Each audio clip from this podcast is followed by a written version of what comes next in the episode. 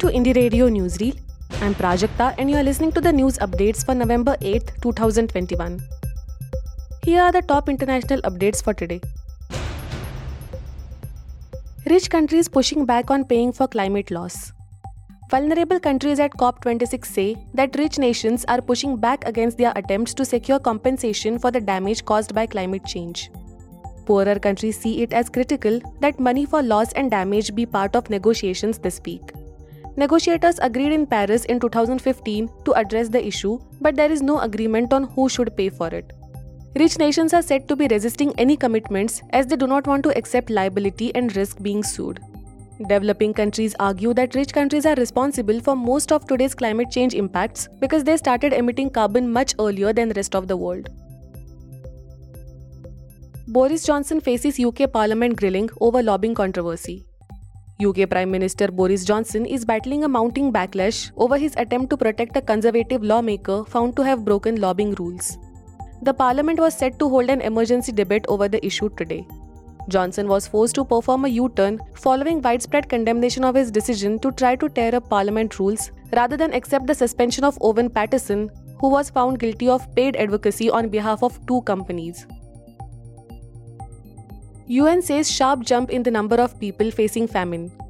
The United Nations Food Agency said on Monday that the number of people on the edge of famine in 43 countries had risen to 45 million, that is 4.5 crores. The jump from 42 million earlier this year was largely down to a food security assessment that found another 3 million people facing famine in Afghanistan, the World Food Programme, that is WFP, said.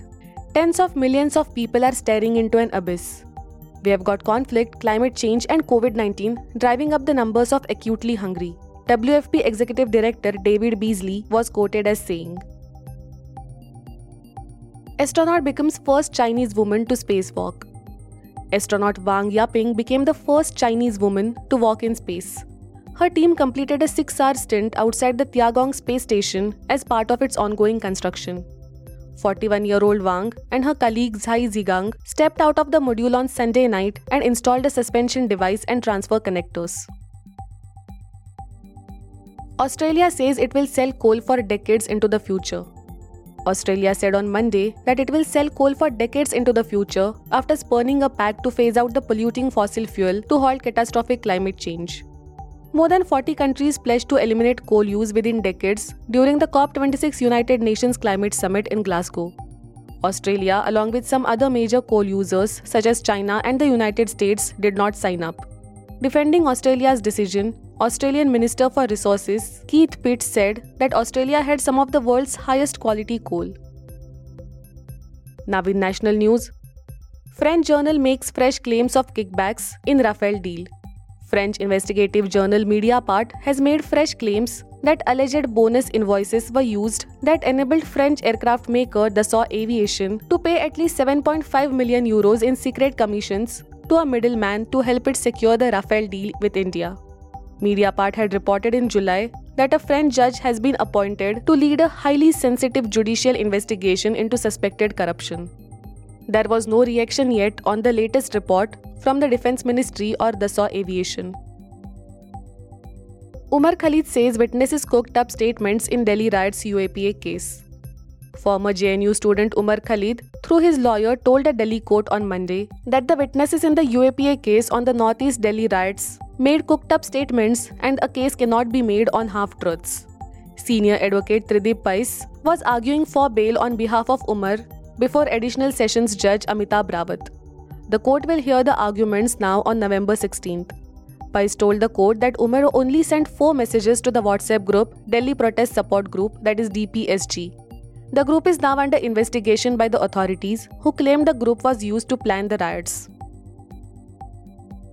Rain waterlogging alert in Chennai and other places in Tamil Nadu. Chennai, several other parts in Tamil Nadu and adjoining Puducherry may receive heavy to very heavy rainfall tomorrow, leading to waterlogging, as per the weather department alert. Chennai and suburbs have witnessed intermittent rain since Saturday morning. Rains through Saturday night turned out to be the heaviest in recent years after the 2015 floods, leading to waterlogging in several areas. The Chennai Corporation has set up pump sets in 500 locations to remove the logged water. Since the start of the northeast monsoon in October, Tamil Nadu and Puducherry regions have experienced about 43% excess rainfall. Nitish Kumar calls meeting on prohibition after Bihar liquor deaths. Bihar Chief Minister Nitish Kumar has called a meeting with his ministerial colleagues to figure out how to tighten the state's liquor ban policy. The move comes after 40 people died due to drinking moonshine. However, some experts say that it is a result of people forcing themselves to consume illegal liquor due to the ban. Kumar banned liquor in Bihar in 2015 after becoming chief minister for a fifth time. The ban came into effect from April 2016. Thank you for listening to Indie Radio Newsreel. For more news, audiobooks, and podcasts, stay tuned to Indie Radio or log in to www.indiejournal.in. Also, consider subscribing to listen to our premium shows.